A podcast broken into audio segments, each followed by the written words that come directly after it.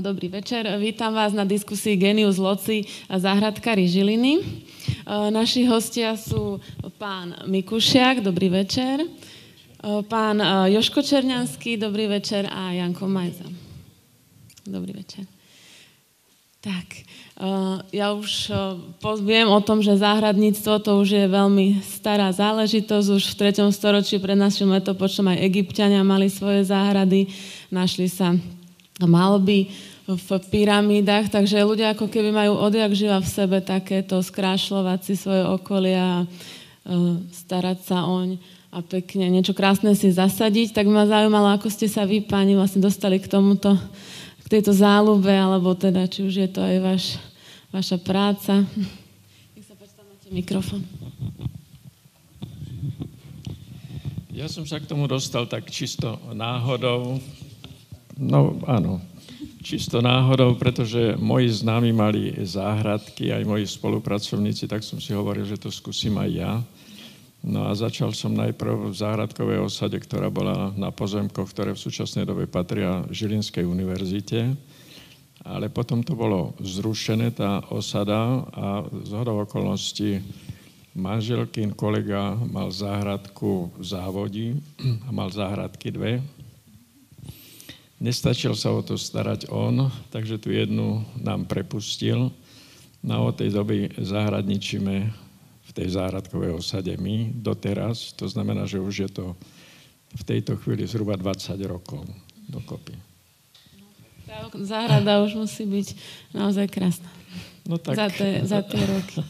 Snažíme sa, aby to vyzeralo trochu k svetu. Máme tam záhradkovú, záhradkovú chatku No a v súčasnej dobe som sa dal aj na to, že tam máme vyvýšené záhony, no a snažíme sa pestovať, čo sa hodí do domácnosti a do kuchyne, to znamená zeleninu, ale aj ovocie a drobné ovocie.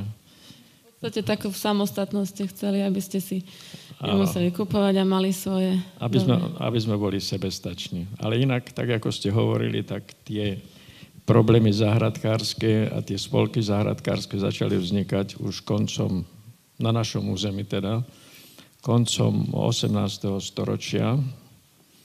A potom, pokiaľ ide o Slove- Československo ako také, tak prvý taký spolok vznikol v roku 1920 na južnom Slovensku a tieto prvé spolky, tak tie sa orientovali hlavne na ovocinárstvo, čerešne najmä v tej dobe. No a postupne sa to prepracovalo ďalej, že tých záhradok vznikalo viac a viac.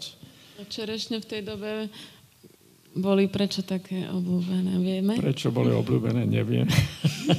U toho som nebol, len som sa to dozvedel z literatúry, ktorú som si prečítal. možno? No tak zrejme to bolo také prvé ovocie, ktoré e, bolo k dispozícii po zime. No a tým pádom tí ľudia sa trochu združili a zrejme prispelo to aj k tomu, že sa mohlo toto ovocie rýchlejšie šíriť do okolia tam, kde nebolo k dispozícii. Ďakujem. A Joško, vy ako? No, ja od malého mala som musel pomáhať v záhrade pri hydine a musel som riľovať, musel som otcovi držať rebrík, keď rezal stromky, musel som kopať jamy, takže to bolo také nutené. No ale mňa to potom e, zobralo pred 18 rokmi, keď som e, osádzal vlastnú záhradu, takže potreboval som sa trošku tak podrobnejšie zoznámiť s tým, čo treba robiť v záhrade pri ovocných stromkoch, samozrejme aj pri zelenine. Tak e, dozvedel som sa, že bývajú školenia na okresnom výbore Slovenského zväzu záhradkárov, tak som tam začal chodiť, spoznal som tam priateľov Janka Čecha, Joška Štefanca, No a Joško Štefanec ma potom zoznámil e, s Jankom Majzlom.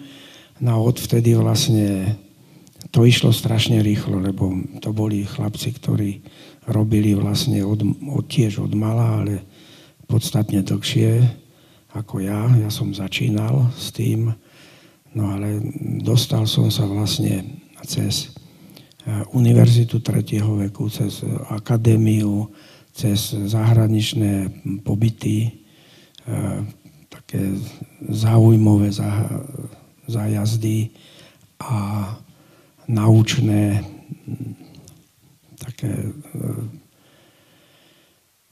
zhromaždenia som sa veľmi rýchlo dostal vlastne do toho najmodernejšieho spôsobu pestovania ovocných e, stromkov, ale nie len ovocných stromkov, ale aj drobného ovocia. No a potom s Jankom sme začali chodiť e, vlastne po jednotlivých škôlkárskych takých zoskupeniach alebo zahradkárskych, pestovateľských spoločnostiach. Získali sme veľa, veľa dobrých priateľov, no a tým pádom naša krivka vzdelania alebo rozhľadu išla veľmi rýchlo hore. Takže takto si tu ja žijem už 18 rokov. Ďakujem. No, ja sa zaoberám ovocinárstvom od 83. roku. Starý otec bol ovocinár, otec bol ovocinár, mňa to nikdy nezaujímalo, ale e, keď som sa oženil, tak mi stará mamka dala taký sad veľký po starém otcovi, tam bolo neviem, okolo 60 stromov, tak tam som začal zahradkárim. Predtým môj koníček bola móda, kde som robil ako návrhy a toto pre Pragodev a Praha a mal som na starosti ako prezentácie, modné prehliadky a také veci. To, to bol môj koníček, doposiaľ ešte aj dnes nemá také bavy, ale od 83. roku, keď som dostal ako tú záhradku, tak ma to úplne chytilo. Začal som cestovať ozaj do Plzne, e, do, do Polska do Skenovič, do výskumnej stanice. Chodila som proste, už som v nejakém 84. roku mal zhromaždených nejakých 560 odrod jablk. Hej, z výskumakov všetko. Potom v neskoršom čase som začal sa zaberať aj viničom, kde som zhromažďoval vinič taký, ktorý bol dostupný na Slovensku. Dneska už mám cez 600 odrod viniča. Hej, je to Rusko, Ukrajina, Japonsko, Kalifornia, proste zo všetkých štátov. Hej, takže prakticky sme precestovali všelijaké, ako on hovoril, podniky známych. Máme priateľov v Čechách, ktorý je zemní rada, jeden takisto chodí do Nemecka, chodí dekade všelijaké najnovšie novinky. Z Ameriky sa snažíme testovať tu. Mal som prakticky najväčšiu testovaciu škôlku na Slovensku s najväčším sortimentom, ako to ani Uskup nemal. A tak sme testovali a to, čo bolo najlepšie, to sme si vyberali do sadov a začali sme rozširovať medzi nami, hej, čo nám chutilo, proste rodilo a tak. Takže tým sme sa prakticky zaoberali. Potom som sa zaoberal aj množením, robil som, očkoval som broskyne, jablone, hej, potom som začal krížením, e, slívky, jablka, vinič a tak ďalej pokračujem doteraz. Je to môj taký koníček.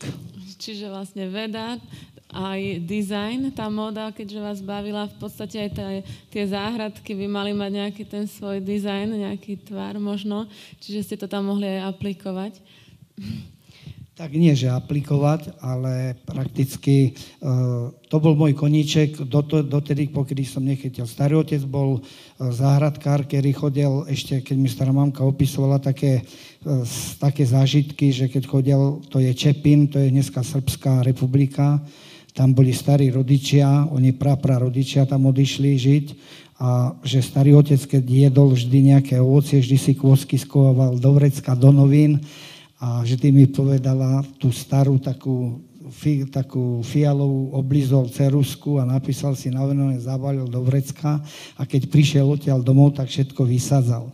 A otec povedal nejakým 1900, neviem, 32, alebo ako mal broskyne z jadra vysadenú, čo nikto nepoznal tedy ani na záhrade. Tak ma to vtedy tak inšpirovalo, tie jej rozprávky, tak som začal, prvá moja taká, keď som začínal zo záhradky, boli broskyne a marhule. Prešiel som z marhuly okolo 220-230 odrodami, hej, z celého sveta, z výskumaku a vrátil som sa možno k 4-5 takým základným odrodám, ktoré môžem povedať, že sú najkvalitnejšie. Lebo viem, že teraz je v podstate ako keby aj v móde mať práve tie staré odrody, tie staré odrody jablonia, hrušiek, že čo si o tom myslíte, keď uh, spomínate? Takto, není som pro, že akože za zachovanie odrod. Len veľa, veľa tu strašne je taká polemika medzi staršími ľuďmi, že majú nostalgiu, že tí prvé staré jablka boli dobré a kvalitné, lebo vtedy nič iné nebolo. Hej.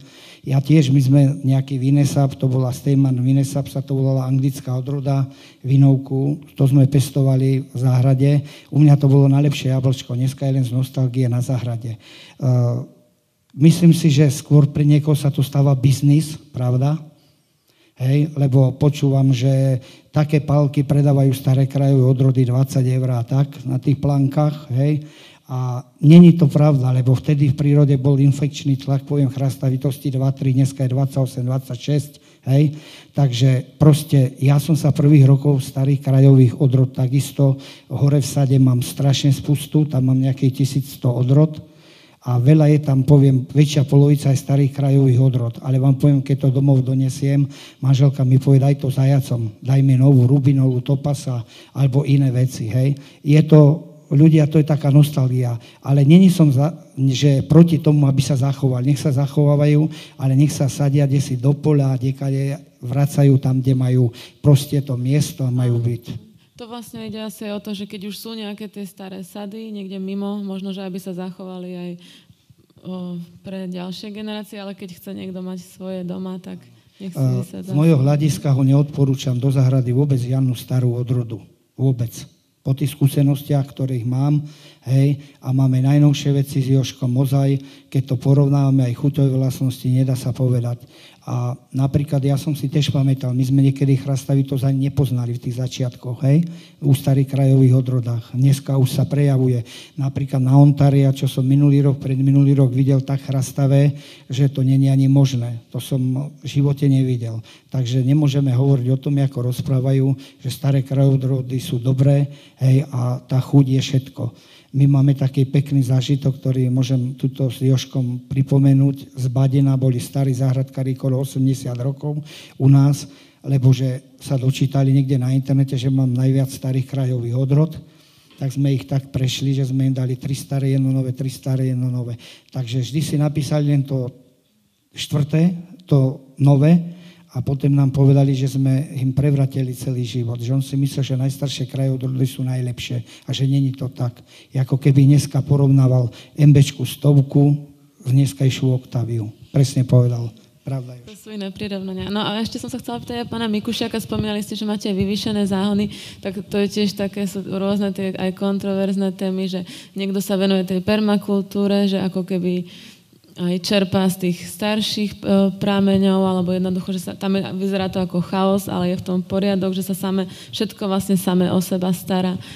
Či máte také podobné záhony? Tak ja môžem povedať, že som v tomto smere trochu začiatočník, že tie vyvyšené záhony máme tak jeden, dva alebo tri roky a ten posledný som nechal urobiť v Lani ale inak z hľadiska aj môjho veku je to pohodlné, pretože človek nemusí sa príliš skláňať a do tej zeme až tak, alebo na kolena v našom veku. Je to celkom pohodlné sa v tom vyvyšenom záhone tým rastlinkám alebo tým plodom venovať. Ale inak ja som sa tak viac ako záhradkár a člen záhradkového sady do stráne v závodí venoval takým tým problémom právnym a vyhláškam a podobne záležitostiam takým nie príjemným, ale nutným, ktoré súviseli s vysporiadaním vlastníctva pozemkov v záhradkovej osade. A môžem vám povedať, že to je veľmi nepríjemná, zdlhavá záležitosť a bohužiaľ sa nám to nepodarilo doviesť až do úplného zdarného konca. Takže v Žilinskom okrese vrátanie Bytče a Kisuckého nového mesta v súčasnej dobe je 28 záhradkových osád a nevysporiadaných doteraz. Vysporiadaných bolo len asi 10, ale to bolo do roku 2011, kedy začal platiť alebo začala platiť novelizácia zákona 64, ktorý sa venuje využívaní pôdy v záhradkových osadách a vysporiadanie vlastníctva k ním. A od tej doby všetko je to zmrazené, nič nového nepribudlo a zdá sa, že ani v dohľadnej dobe nepribudne, pretože súčasní vlastníci pozemkov, ktoré sú v záhradkových osadách, majú nereálne požiadavky na cenu pôdy v zahradkových osadách a tým pádom celý ten proces vysporiadania stagnuje, lepšie povedané, od toho roku 2011 sa vôbec nepohol. I keď v súčasnej dobe máme v programovom vyhlásení vlády, že tento problém si teda dali do programového vyhlásenia, že by tento problém mal byť doriešený. Ale či sa tak stane, uvidíme, čo bude. Všetko je to na dlhé lakte. Jasne, tak ďakujem. Toto bola teda súčasnosť, ale zaujímala by ma aj tá história zväzu, kedy kto dal vlastne taký podnet, poďme, správme si zväz zahradkárov, ako sa tie pody rozdielovali, alebo postupne, ktoré osady možno boli prvé. No pokiaľ ide o tento problém, tak dá sa povedať, že taký e, boom relatívne vo vytváraní zahradkových osád začal po roku, v tak 50. rokoch, dá sa povedať v podstate, keď vznikali rolnícke družstva a tým pádom začalo sa s mechanizáciou pri opospodárovaní pôdy a také pôdy alebo pozemky, ktoré boli nevhodné pre mechanické obrábanie, tak zostali zanedbané, podobne ako v súčasnej dobe, keď vtedy to bolo trochu inak a tieto práve boli využité na záhradkové osady. Takže začal taký do istej miery chaotický prístup k tejto problematike v tej dobe. Takže v roku 67, 97 bol prijatý v Národnej rade Slovenskej republiky zákon 64, o užívaní pozemkov v zriadených záhradkových osadách a vysporiadanie vlastníctva v nich. No a tento zákon do istej miery sa snažil urobiť poriadok v tých záhradkových osadách. Do roku 2011 v našom okrese bolo vysporiadaných len 10 záhradkových osád, že sa podarilo tým užívateľom pôdy, čiže tým záhradkárom odkúpiť tú pôdu, ale v súčasnej dobe v tých 28, ktoré ešte stále existujú, ten proces stále stagnuje, tak ako som povedal.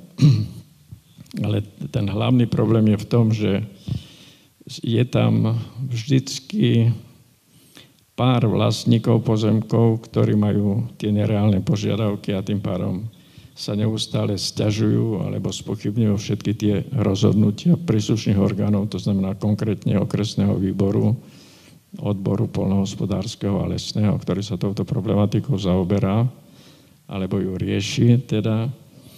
No a tým sa to všetko do nekonečna naťahuje. No a taký určitý zmetok tomto vysporiadaní nastal v roku 2011, keď bol novelizovaný zákon 64, o ktorom som hovoril, kedy bolo na základe rozhodnutia Európskeho súdu pre ľudské práva stanovené, že pôda v záhradkových osadách sa nebude hodnotiť podľa bonity a platiť podľa bonity, ale trhové ceny nastúpili do popredia a to bol ten zlom a kameň úrazu, pretože tí záhradkári, ktorým sa podarilo ukončiť proces vysporiadania do marca, do konca marca roku 2011, tak eh, sa dostali za vodu aj v tom zmysle, že oni, keď platili podľa bonity pôdy, tak na základe toho zákona novelizovaného z roku 2011, zákon 57, e, sa dostali do polohy takej, že vlastníkom pôdy zaplatili rozdiel v cene medzi tým, čo oni predtým zaplatili podľa bonity a tým, čo stanovil súdny znalec. A konkrétne v našej záhradkovej osade to bolo tak, že podľa bonity pôdy sme mali platiť 7,5 korún za meter štvorcový, 7,50 teda za meter štvorcový, ale súdny znalec stanovil cenu pozemkov na 11,62 eur za meter štvorcový.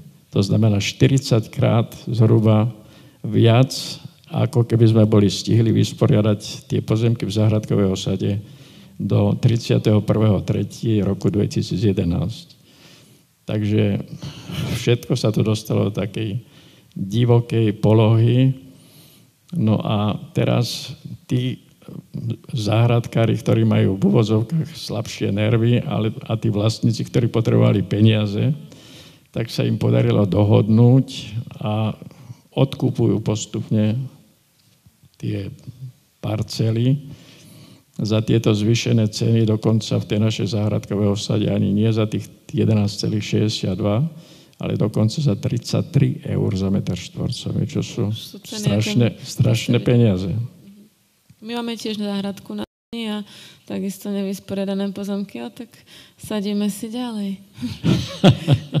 no tak všeobecne to platí tak, že tí záhradkári, ktorí sú tam zabehnutí, tak tí majú záujem pokračovať ďalej, samozrejme, ale zase na druhej strane, keď sa tak na to dívam, tak v tej našej záhradkovej osade tí starou, starí záhradkári alebo tí pôvodní záhradkári, tí majú záujem pokračovať v tej e, práci a eventuálne platiť nájomné, ktoré u nás bolo stanovené, zas znal som na 71 centov za meter štvorcový za rok, ale tá mládež tak nejako už k tomu moc neinklinuje, alebo ak, tak len v tom zmysle, že tie záhradky slúžia vyloženie na rekreáciu a že tam majú nejaký ten záhradný domček a nejaké takú tú bazén. Infra, aj bazén, áno, infraštruktúru, ktorá súvisí vyloženie s tým oddychom, ale to pestovanie Tak ustupuje. ako ktorý? No my sa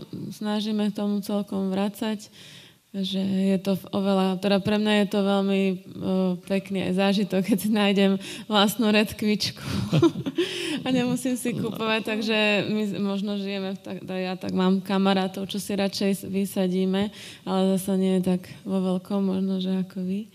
Ale v našom prípade je to takisto tak, že my sme radi obidvaja, keď si môžeme vypestovať to, čo aj skonzumujeme a že to nemusíme kupovať. Ale zas na druhej strane mám susedov, mám susedov takých, ktorí e, tam majú, jedni majú aj ten bazén, ako ste už spomenuli, alebo tí druhí tam majú, no vyloženie je to oddychový priestor, čiže slúži to na rekreáciu, ale už nie na pestovanie zeleniny alebo ovocia. Alebo keď tak, len v tom minimálnom rozsahu. Ďakujem. Pán Černiansky, chcete niečo doplniť ešte k zväzu? by som sa chcel vrátiť e, trošku ku tej histórii mm-hmm. a vôbec k náplni Slovenského zväzu záhradkárov. E, mali sme v 2017 roku také stretnutie záhradkárov z celého Slovenska a pospomínali sme tam všetky možné činnosti, ktoré záhradkári robili v minulosti a robia aj teraz. Aby som niečo nevynechal, tak som si pripravil tu také poznámočky, tak by som to prešiel. A není to nadlho, to je chvíľka. Takže v tom 2017 bolo 60. výročie založenia Slovenského zväzu zahradkára. A 60 rokov znamená veľa príbehov v živote jednotlivcov, tak ako povedal aj kolega Alois, a ešte viací ich, sa ich udeje na pôde dobrovoľnej organizácie, ktorou Slovenský zväz záhradkárov vždy bol a je. Je to občianske združenie. Mnohí stáli, tí, čo boli tam na tom zhromaždení, to bolo v Banskej Bystrici, na strednej e, škole polhospodárskej a mm, tak. Hej. E, a samozrejme mnohí z, z nich vlastne boli aj predstaviteľmi či už základných organizácií alebo mestských, okresných organizácií alebo aj republikového výboru. Možno k tej organizačnej štruktúre sa ešte vrátim, jak vás to bude zaujímať. No a práve im patrilo poďakovanie za načenie, presvedčenie a prácu, s ktorou sa pustili do aktivít a zveľaďovania často pozemkov, ktoré nemali žiadnu hodnotu, nikto nemal o ne záujem a premenili ich na okrasné a užitkové záhrady, tak ako spomínal tu na kolega, že to boli vlastne medze mnohokrát. Hej. Takže tam sa muselo veľ, veľmi veľa úsilia venovať tomu, aby to aby to vlastne zúrodnili. No, budovali potom domy záhradkárov, spracovateľské centra, hej, že muštárne, sušiárne a tak ďalej, ktoré využívali aj iní ľudia, nie len záhradkári, ale celé dediny, alebo celé okolie treba. No a Samozrejme aj, aj predzahradky tiež robili také, taký pozitívny obraz celého toho okolia a vlastne aj takú nielen infraštruktúru, ale aj ozdravenie toho vzduchu, hej, celého toho prírodného alebo krajinného prostredia. Tisíce z týchto zahradkárov sa podielajú alebo aj podielali svojimi obrobenými záhradami. Už takisto, čo kolega hovoril, nie len on, ale aj všetci sa snažia, nie len v záhradkových osadách, ale aj okolo domu, aj v prídomových záhradkách sa snažia, aby to bolo naozaj to prostredie, čo, čo najpozitívnejšie, najkrajšie. Popri tom všetkom e, vychovávali a aj my vychovávame mnohých nasledovníkov, ktorí teraz pokračujú v našej záhradkárskej praxi. Tuto máme jedného, ktorý sa pridal k nám. Maroško Sobko. Takže veríme, že spoločné úsilie eh, predchodcov eh, spoločne s ich pokračovateľmi prinieslo, ale aj prinesie užitok a výborný pocit z dobre vykonanej práce. Sledujeme aj záujem médií o aktivity členov Slovenského zväzu záhradkárov.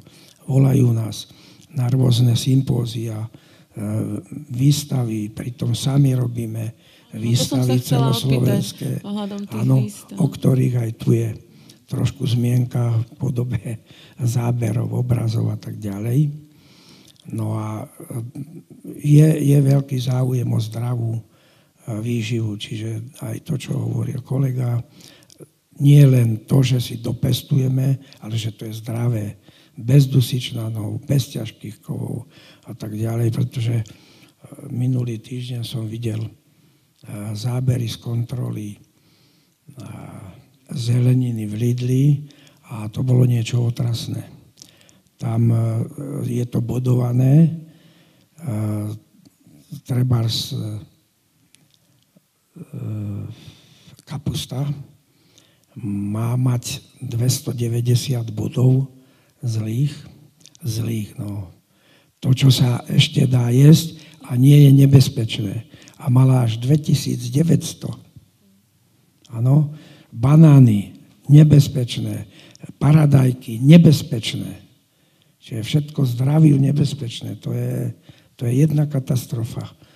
Dá sa napríklad aj, teda niekto je bez postrekov, že dokáže vypestovať krásne, zdravé potraviny. No. Že kde je vlastne ako keby taká hranica, že čo už je to, povedzme, ekologické, prírodné a čo už nie? No, treba, treba mať prírodné hnojivá a to je doma vyrobený kompost, áno, napríklad a nepoužívať e, chemické postreky. Je, pred 7 rokmi už začali vlastne vyrábať na základe nejakých výskumov, začali vyrábať ekologické, dokonca biologické e, prostriedky na ochranu proti nielen chorobám, ale aj proti škodcom. Takže je to, je to už teraz v predaji, dokonca už tento rok Niektoré, ktoré sme nakupovali v litrových množstvách alebo 5 litrových množstvách, čo máme trošku väčšie záhradky, tak už je to aj v malých, malospotrebiteľskom balení. Čiže v decových, v dvojdecových, trojdecových množstvách. V, ob, v záhradkárských obchodoch. Takže týmto smerom sa treba eh, ako us, hej, usmerniť alebo nasmerovať. Alebo v tom práve, čo sme spomínali aj tú permakultúru, tak tam sa dávajú napríklad rôzne kvety, či už tie afrikány, že tie by mali odpozovať, áno, nejakých miest. Ale na tých slimákov som aj ja neviem si pomôcť. Podľa, môžem ti, ja ešte k tomuto, že na slimákov platí všeličo, aj 30, aj 50 uh, e, takých prostriedkov alebo metód je, ale treba uh, už som hovoril o tých bio, uh, nejakých, nie že ani nie prostriedkov, ale agens, čiže tých, tých živočichov a lietajúceho hmyzu a tak ďalej. A na slimákov platia hlistice to ste nepočuli ešte, dobre, tak poviem niečo o tom. To sa chová normálne v chovoch, veľkých, obrovských chovoch a dostať to kúpiť e, v sačkoch, hej, zamrazených alebo podchladených. Vy tie hlistice vylejete do vody, krhla, krhla s vodou stačí. A určité množstvo toho je na určitú plochu. Takže tam vylejete tie listice v tej vode vlastne, to sú mikro eh, hlistice, tie vniknú do dýchacieho systému slimakov, eh, vniknú do zažívacieho traktu, tam ich vyhryzú, prípadne ich použijú... Áno, prípadne ich využijú ako dopravný prostriedok do tých hniezd. A tam, e, pokiaľ tento už prestane dýchať, tak prejdú do tých ďalších živých, tieto agens, a ďalšie a ďalšie a ďalšie, tak to zničia. Tak to si povedia tí slimáci, že tomuto záhonu radšej nechoď. Áno, tak.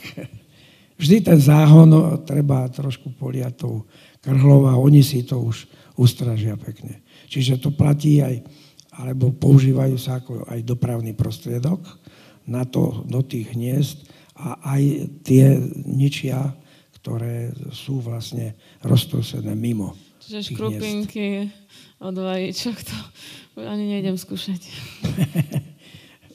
ja ich mám napísaných asi 30 ale niektoré zaberú menej, niektoré viacej.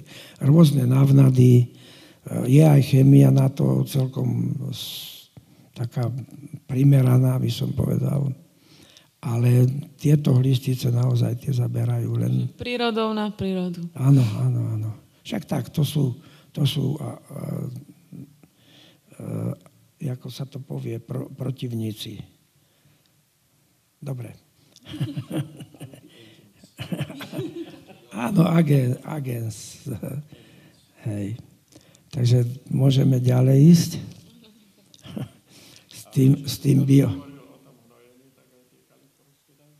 Áno, samozrejme, jasné. To je e, všet, všetko, ktoré spracováva alebo rozkladá e, bioodpad, ktorý máme prakticky všade. Máme ho na záhrade, máme ho v kuchyni, hej, máme ho na trávnikoch, trebárs, hej, v okrasných to okolo toho kompostu to je celkom veda. A treba, treba vedieť ten kompost mm. upraviť tak, aby ten pomer 3 ku 1, uhlík a dusík, mm. aby platil a vtedy je to v poriadku. Rozloží sa úplne super tá hmota, ten bioodpad, ktorý je tam v tom kompostéri alebo v kompostovisku a vlastne obsahuje všetky látky, ktoré potrebujú aj tie Eh, tie eh, záhradné plodiny, ktoré pestujeme. Hej. Ale hovorím, sú na to eh, rôzne choroby, treba z zemiaky majú pleseň, fitoftóru, majú rajčiny, fitoftóru, hej. Ale už sú na to biologické prostriedky, postreky, ktorými sa to dá obmedziť. Hej. Takže je v tom aj nejaké to súťaženie, že pozerám sa, čo má sused na záhrade. To sa chcem vlastne dostať aj k tým výstavám, že pozorujú napríklad najväčšiu tekvicu, alebo v čom bývajú, alebo ja si teda pamätám, že môj starý otec, on mával, chodeval na tie výstavy a nosil tam tie, tú najväčšiu tekvicu, že by vlastne tento rok už museli vyhrať.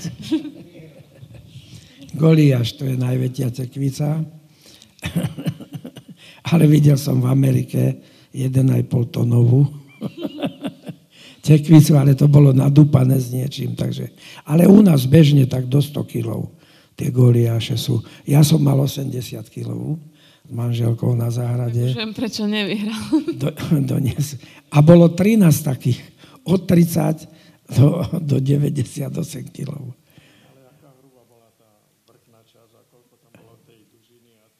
No to je jasné, však e, užitok máš, ja neviem, 30% ide preč aj 40%. No a kde tekvice. sa také tie výstavy konajú? To si všetci donesú tie svoje tónové tekvice a krásne jahôdky. Na rôznych úrovniach. Uh-huh. Výstavy bývajú miestne. A to je k tej organizačnej štruktúre, hej, že je zjazd, je republikový výbor, e, alebo mesk, e, okresné výbory alebo mestské výbory a základné organizácie. Čiže tie výstavy bývajú na základných organizáciách, vybrané vzorky, ktoré zvíťazili, alebo výťazné, plus ešte vybraté, ktoré idú na ten vyšší stupeň, na tú okresnú výstavu. A z okresnej výstavy vlastne sa zase vyberajú vzorky a tie idú na celú štátnu výstavu bývať, bývajú celoštátne výstavy v Nitre a v Trenčine. V Nitre to je o jesenných alebo letných záležitostiach, ako je zelenina a nejaké také skoré ovocie. Rodinné stoly sa tam robia a tak ďalej. A potom je jesenná, to býva Jahrada a na jar zase Zahrada v Trenčíne. Čiže tam sa na jarnej sa predávajú e, výpestky, čo sa týka okrasariny aj ovocinárstva. A na jesennej zase e, sú to výpestky ovocia, tam býva vlastne súčasťou tejto výstavy sú aj včelári, aj zdravá výživa a tak ďalej. Ale okrem iného tam býva, už 17. ročník bol o naj, súťaž o najkrajšie jablko. Hej, takže tam idú jablčka. Boli dve e, výstavy, dva roky o najkrajšiu hrušku tiež, okrem najkrajšieho jablka. Ale hrušky, pokiaľ prišli navštevníci, tak už to väčšina, väčšinou pohnilo tie najkrajšie už boli zhnité. Takže to zrušili, e, republikový výbor, to je vždy v správe republikového výboru. No a najkrajšie jablko sa hodnotí veľmi zložito, nejdem to tu rozprávať, ale to sú tie výstavy, ktoré, a, e, ktoré sú celoslovenské, ale býva tam okrem toho najkrajšieho jablka aj najkrajšia kompozícia okresných výborov Slovenského zväzu zahradkárov. A tam je všetko.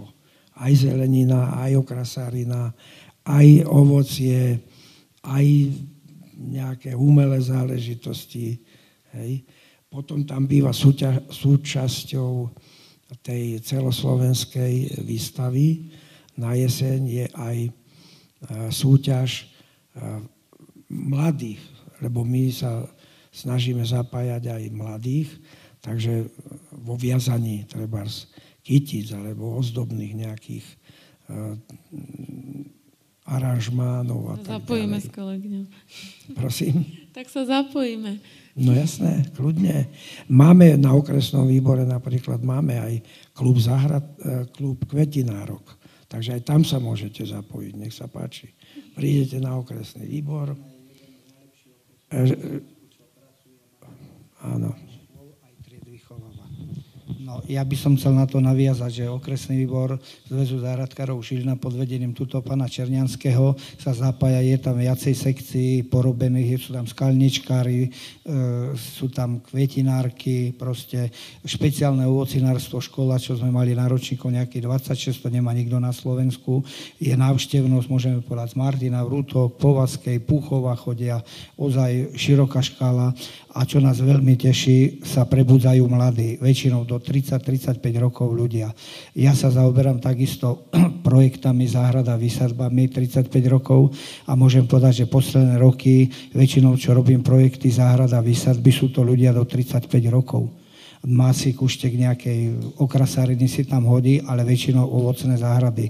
Je taký záujem, že ja nestíham robiť. Ja mám ročne 50 50 aj viacej zákazek, čo nestíham robiť. Hovorím, že je to pravda, že mladí sa prebudzajú, proste boli niekde v Anglicku alebo žili, tu si e, robili tam niekoľko rokov, zarobili si, tu postavili chalupu a už pre tú rodinu chce mať všetko, nielen okrasárinu, čo si veľa všímam.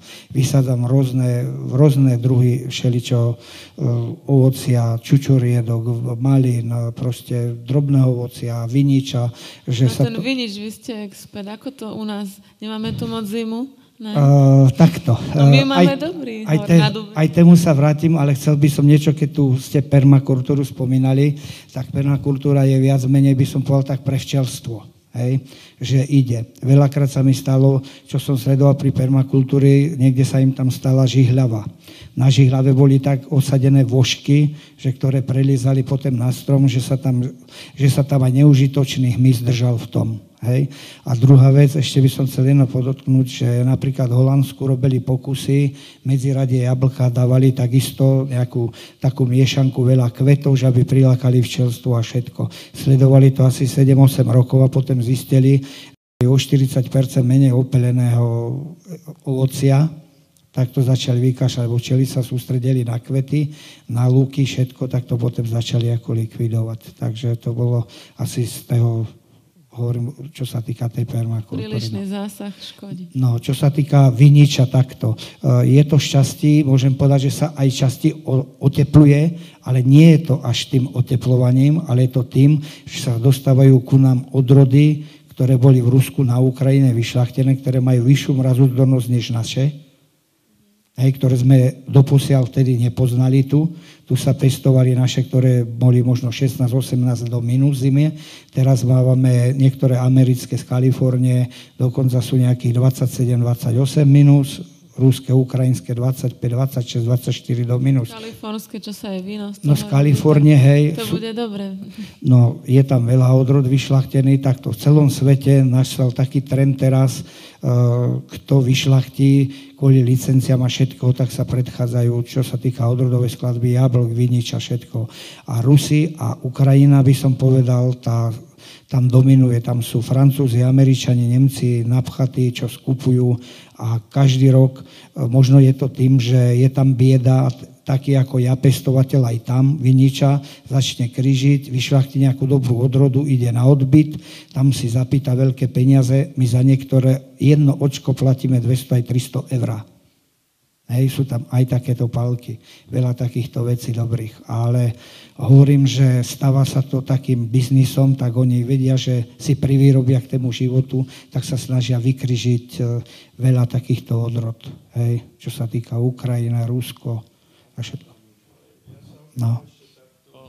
Mimo, pokiaľ hovoríme o tých odrodách, ktoré sú schopné e, prežiť tých minus, dajme tomu 30 stupňov, tak e, tieto odrody, ako to s nimi vyzerá na jar napríklad? Oni vykličia skorej, ale, lebo mne sa stalo, že tiež mám takú relatívne odolnú odrodu, ale tento rok, keď prišli tie neskoré mrazy, tak tie listy všetky, čo tam boli, tak to sa zmenilo na tabak. No áno, aj mne veľa zmrzlo, teraz sa to veľmi dobre, veľmi dobre aklimatizovalo. Robili sme postrh, čo s Joškom používame, napríklad Algu 600, čo je z morských rias.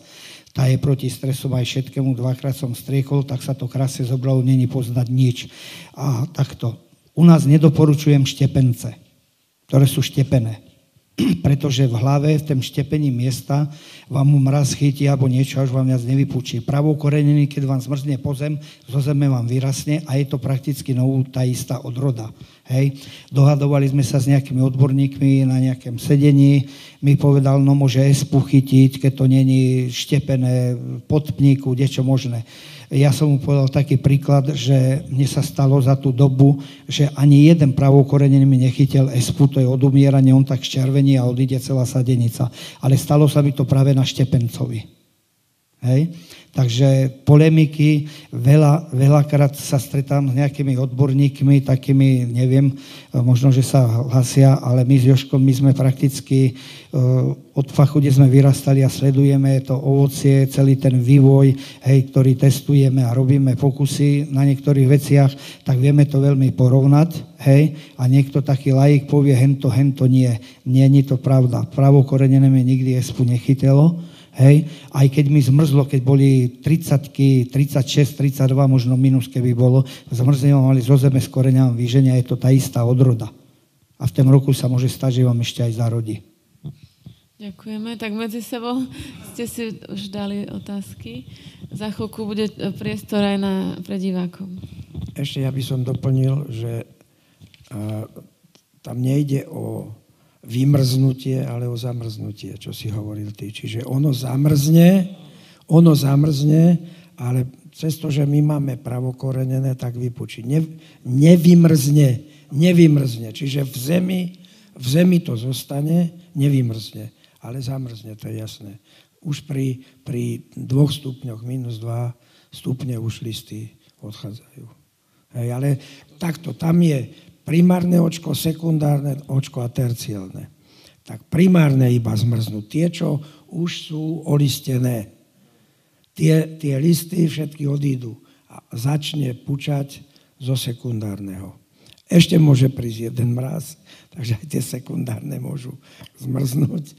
Tak potom buď z tých terciálnych, alebo zo spodu, zo zeme vypučí. Takže tam je tá záruka, že to nevypučí že to nevymrzne. Tak, že to nevymrzne.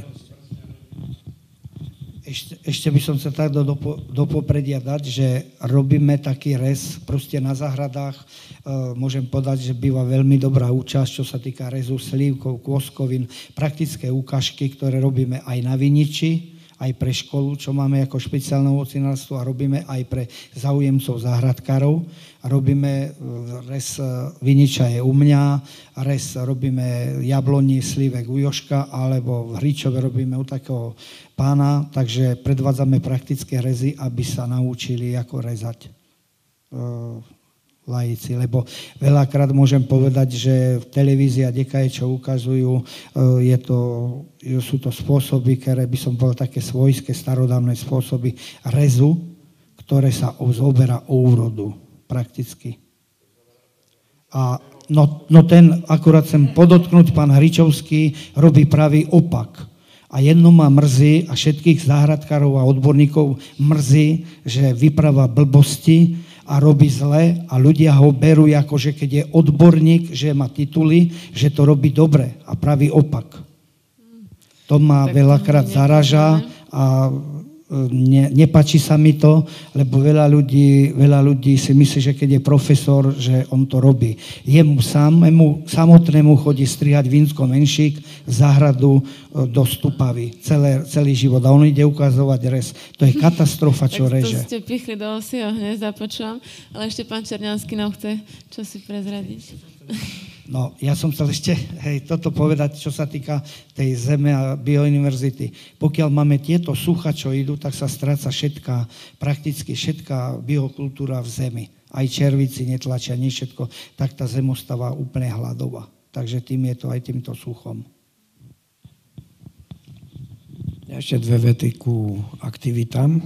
Ešte čo by som mal spomenúť, čo robíme v Slovenskom zväze záhradkárov okrem tých školení v kluboch, na univerzite 3. veku, tak e, a výstav, tak e, robíme rôzne degustácie. Jablok, hrušiek, je tam 50-60 ľudí a vyhodnot, je tam 40-50 zoriek, jablk trebárs a hodnotia Každé, každý ten druh má svoje špecifika pri hodnotení v bodoch od 0 do 9 alebo od 0 do 5 podľa toho, jakou, jakým systémom e, sa to robí. A nie len ovocia, ale e, aj degustácia ovocných vín, domácich, domácich ovocných vín a domácich destilátov. Takže aj, aj takéto uh, aktivity Poznáte robíme. tú chuť, z ktorého jablka to bolo vypálené. Dobre. Ďakujeme. Ja ešte by som pripomenul, že jednu vec, tam treba spomenúť aj to, že každý rok sa konajú na okresnom výbore Záhradkárskeho zväzu prednášky od januára až do... Aha, tak ja som to asi nebol. No, takže tam... No, Takže tam sa možno dozvedieť mnoho zaujímavých vecí, že tam chodia prednášať ľudia, ktorí skutočne niečo v tomto odbore znamenajú a majú primerané nielen vedomosti, ale aj skúsenosti.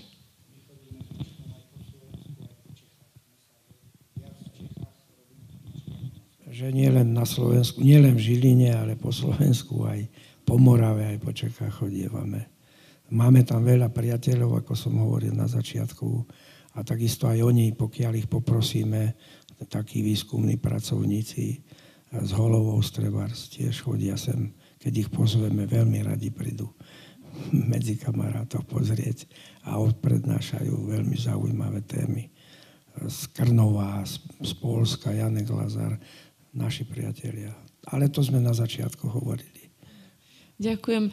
Tak ešte je tu priestor aj na otázky. Ak máte nejaké otázky, keď čo by vás zaujímalo. Nech sa páči, počkajte, dávam mikrofón.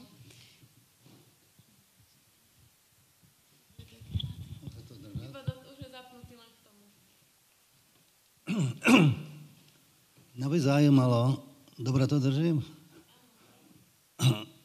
Ako to je s tým vysporiadaním v pozemkoch na tých zahradkárských oblastiach?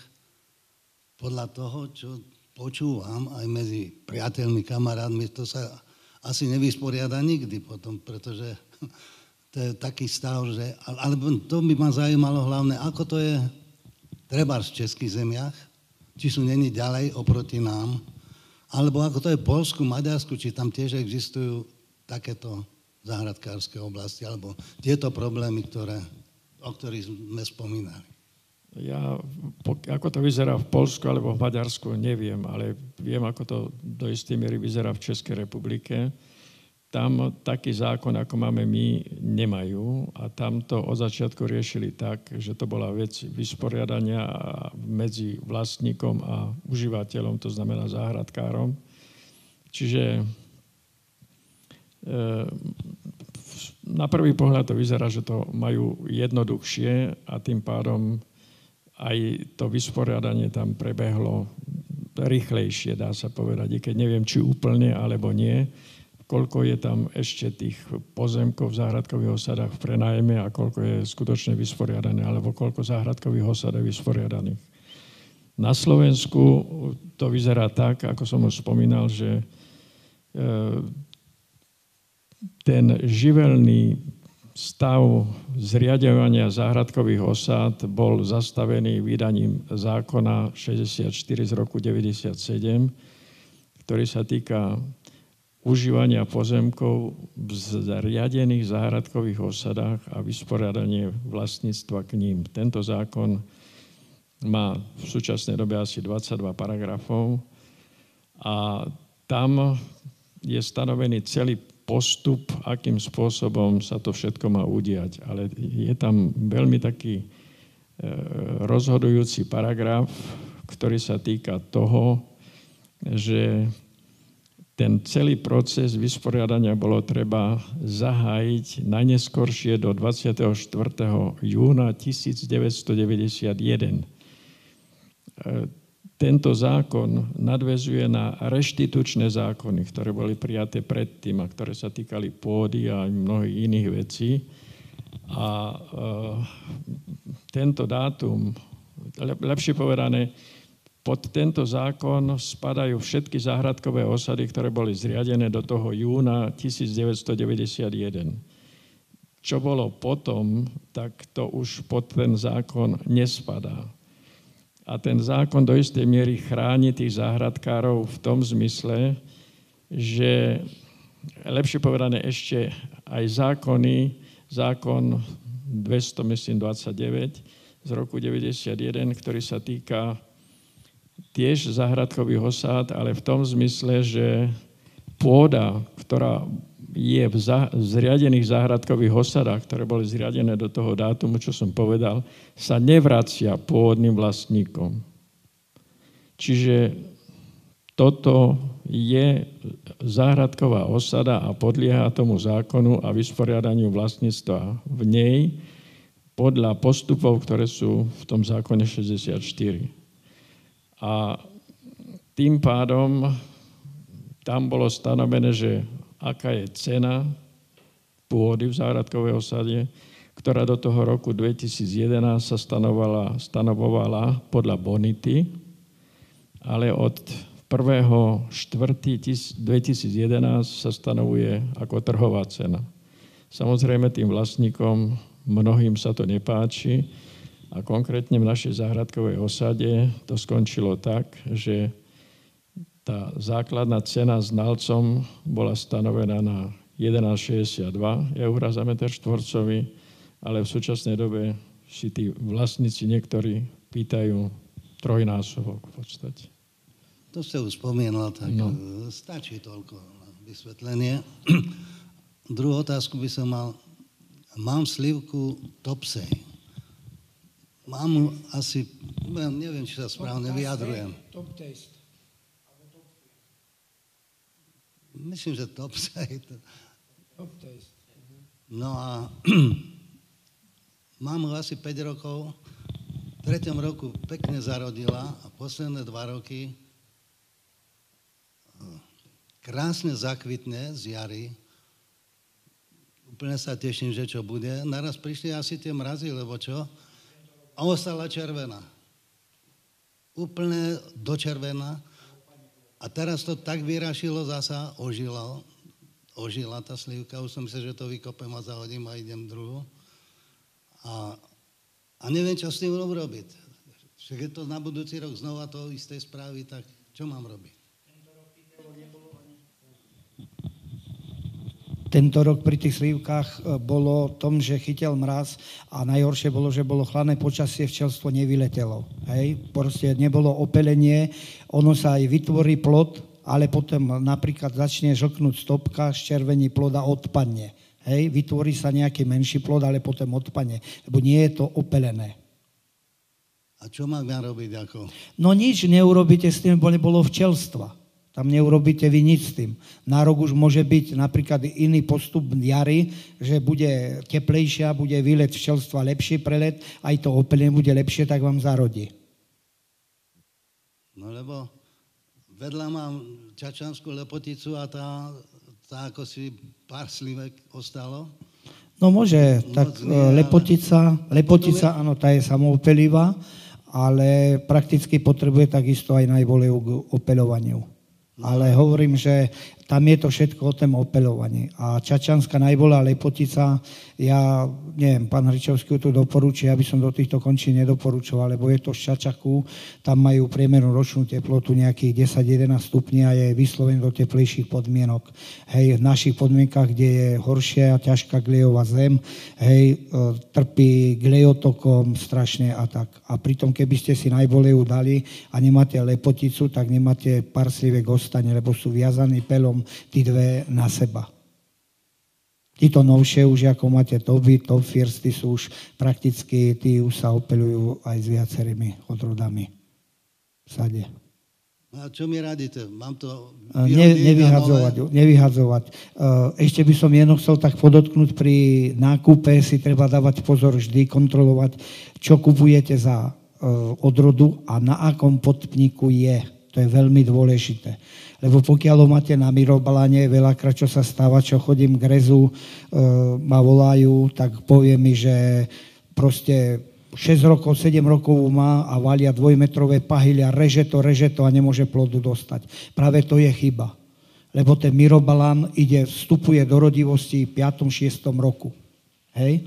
A keď ho začnete zavčasu rezať, tak vytvárate furt nové mladé drevo, ktoré rasne a tým pádom oddelujete, oddialujete celý proces tam je to trojročný cyklus nasadenia kvetného dreva. A keď ho každý rok zrežete, tak každý rok ho, e, ten strom nutíte do rastu a nevytvára vám kvetné drevo. Takže to je veľmi dôležité pri všetkých ovocných druhov podpník. Si treba kontrolovať. Lebo veľakrát sa stane, hovorím, že na Mirobalane a má malú záhradku a hodí tam Mirobalan. Ja keď robím výsadby, tak ja väčšinou používam Vageman, Vagemanovú slívku potmík alebo Vavita, hej, ktorý rastie slabo. V dospelosti taká, môj 15-16 rokov má 2,20 a veľmi je zaujímavé to, že keď zaštepím do Mirobalanu, jedna zácnosť, že napríklad internody medzi liskami má na Mirobalane takto, me od seba a keď je na vagemanke, tak je o tretinu menšia. To značí tým, že keď nám za každým listom nasadí kvetnú úrodu, tak tam je vyššie, vyššia úroda na tom strome, ako na mirobalane. Lebo má viacej počet tých očiek rodivých vytvára, ako na tom mirobalanovom podpniku. To znamená, radíte mi nechať to tak, nestrihať, Áno, však uvidíte, ako sa bude ani správať. ani nestrihať. Nie, uvidíte, ako sa bude správať a všetko. Ja väčšinou res prevádzam po obrati v jeseni všetkých ovocných druhov. Pretože intenzita rastu je slabá a ešte celý október nám vyzrieva, tak napríklad aj to, čo zakratím pri jabloňach, tak mi vytvorí na prvých očkách ešte kvetné drevo na ďalší rok, ináč by mi to vytvorilo v treťom roku. A keď to urobíte na jar, tak idete všetko len do metly, lebo tam je sila veľmi, sila rastu a keď ho zakratíte, tak ide všetko do rozkonarovania. Ja idem, pristupujem jarnému rezu len takého stromu, ktorý takzvané krní, nerastne, aby som ho dostal do dreva. Dobre, ďakujem. A rez je veľmi dôležitý pri všetkých ovocných druhov. vytvoria sa kvetné púky, keď sa reže až v septembri trebárs? Ešte do oktobra vyzrieva a nasadí, nasadí do oktobra mi ešte nasadí a tam napríklad, keď ju zakratím, tak po prvej tretine ešte vytvorí Lebo celý oktober a november vám ešte vyzrieva kvetné drevo na ďalší rok. Uh-huh. Áno. Sila nerasne, ale vám vytvára uh-huh. Ďakujem, tak to už bolo odborné. Je tu ešte niekto, čo sa chce niečo veľmi opýtať? Nech sa páči. Ešte poz...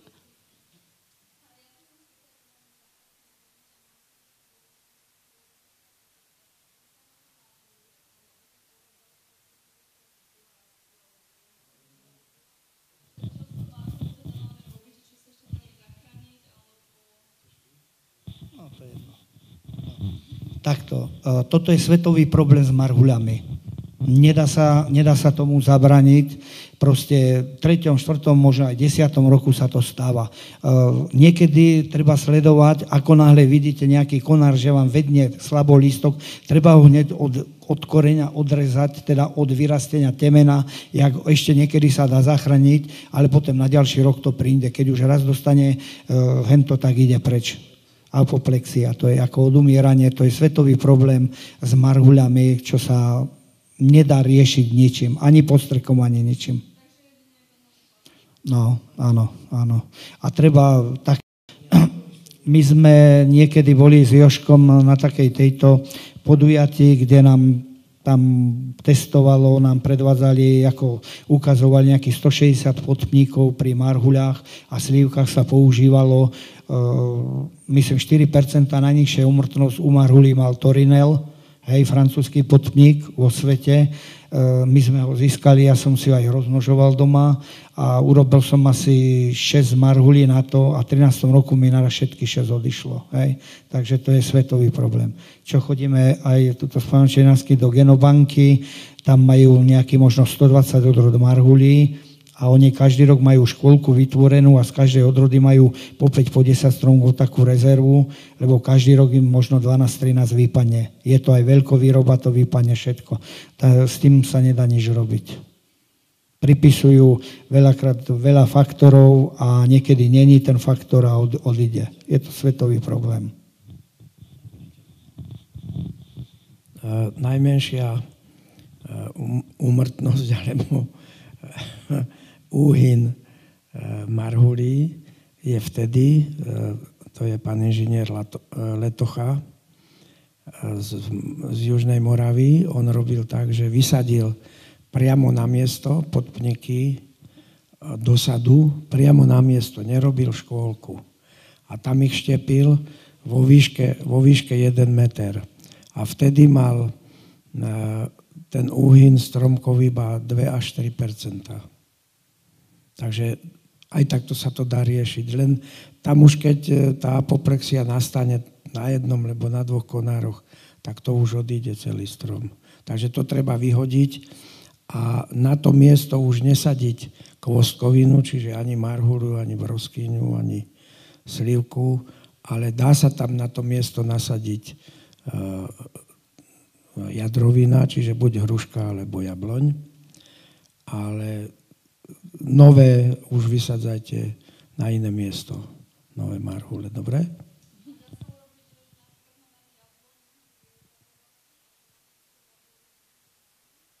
Áno, áno. Po jadrovinách môže ísť kvostkovina a po kvostkovinách môže ísť jadrovina. Dobre? Jediný podpník, ktorému na tom nezáleží, je Krymsk 86 ale ten nedostanete kúpiť nikde. Ale ten, ten, tomu to je jedno. Hej. Možno u mňa na záhrade ešte.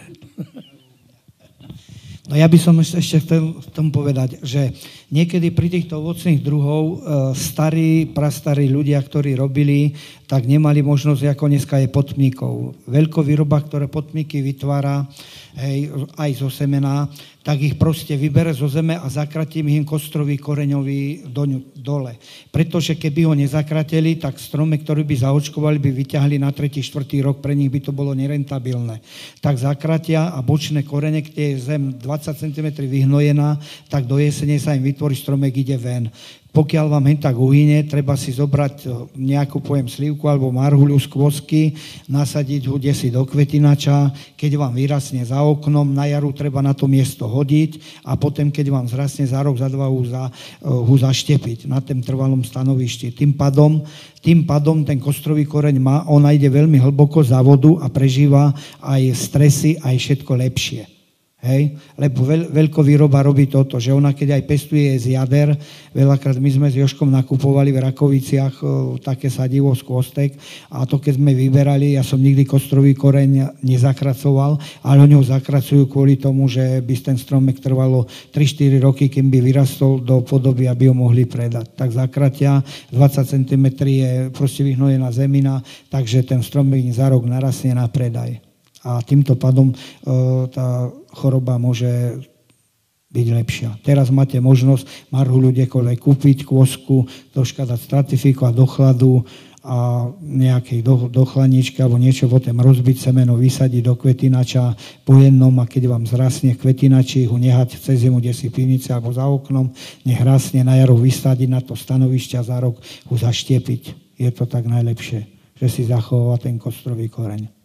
No. Ďakujem veľmi pekne. No, Marholov sme nutení už našu diskusiu ukončiť, bohužiaľ. Ja sa ešte opýtam. E, mal som takého kolegu, bol som v kúpeloch teraz a bývali sme spolu na izbe a ten propagoval tam takého kryženca, marhule a čerešne. Neviem, ako sa to volá, mám to napísané tuto v telefóne. A, áno. A aké, máte, máte s tým nejaké skúsenosti, alebo...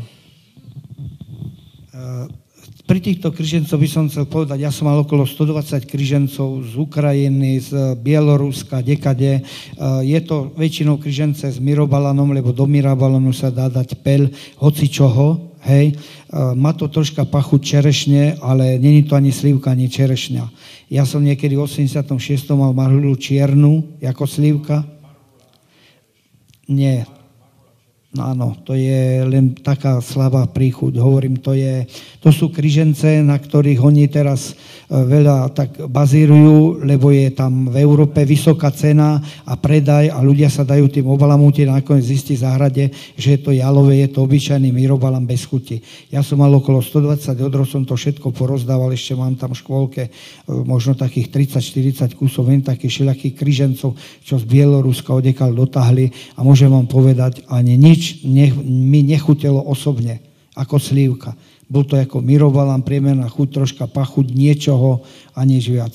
Jedine, čo z Japonska mám Gold Japan, to je veľká slívka, veľký červeno, veľký žltý mirobalán a ten sa dá povedať, že je docela dobrý. Eh, henty kryžence práve oni strašne propagujú farbou, krásou, všetko, ale tá chuť tam je priemerná. Ďakujem veľmi pekne. Tak ďakujem páni, bola to nádherná debata.